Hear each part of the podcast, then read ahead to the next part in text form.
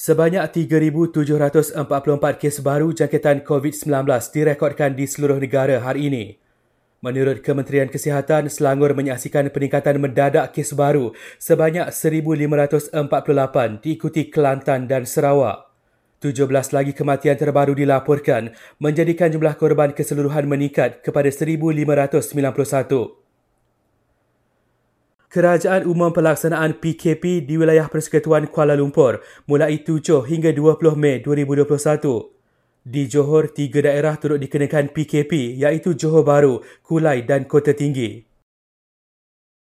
Kesemua bazar Ramadan di Selangor akan berhenti beroperasi mulai Sabtu ini ekoran pelaksanaan PKP yang akan bermula esok.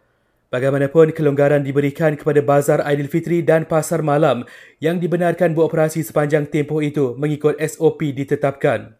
Makan atau dine-in di restoran dan hotel di Selangor tidak dibenarkan mulai esok. Nombor kad pengenalan yang didaftar tidak sepadan di aplikasi MySejahtera menyebabkan segelintir individu tidak menerima notifikasi janji temu bagi vaksin AstraZeneca. Jelas kerajaan pihaknya akan berbincang dengan Badan Bertindak Imunisasi COVID-19 bagi mencari jalan penyelesaian untuk mengatasi masalah tersebut. Sementara itu, lebih 9.8 juta individu selesai mendaftar untuk mendapatkan vaksin secara sukarela setakat ini.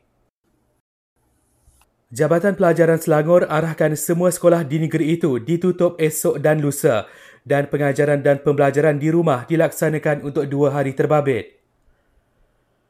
Polis buru seorang pesakit positif COVID-19 yang melarikan diri ketika menerima rawatan di Hospital Lama Sungai Petani, Kedah. Akhir sekali Persatuan Agensi Pelancongan Umrah dan Haji Malaysia berkata, jemaah umrah dijangka perlu membayar premium tambahan antara RM55 hingga RM76 untuk membolehkan mereka dilindungi insurans risiko jangkitan COVID-19.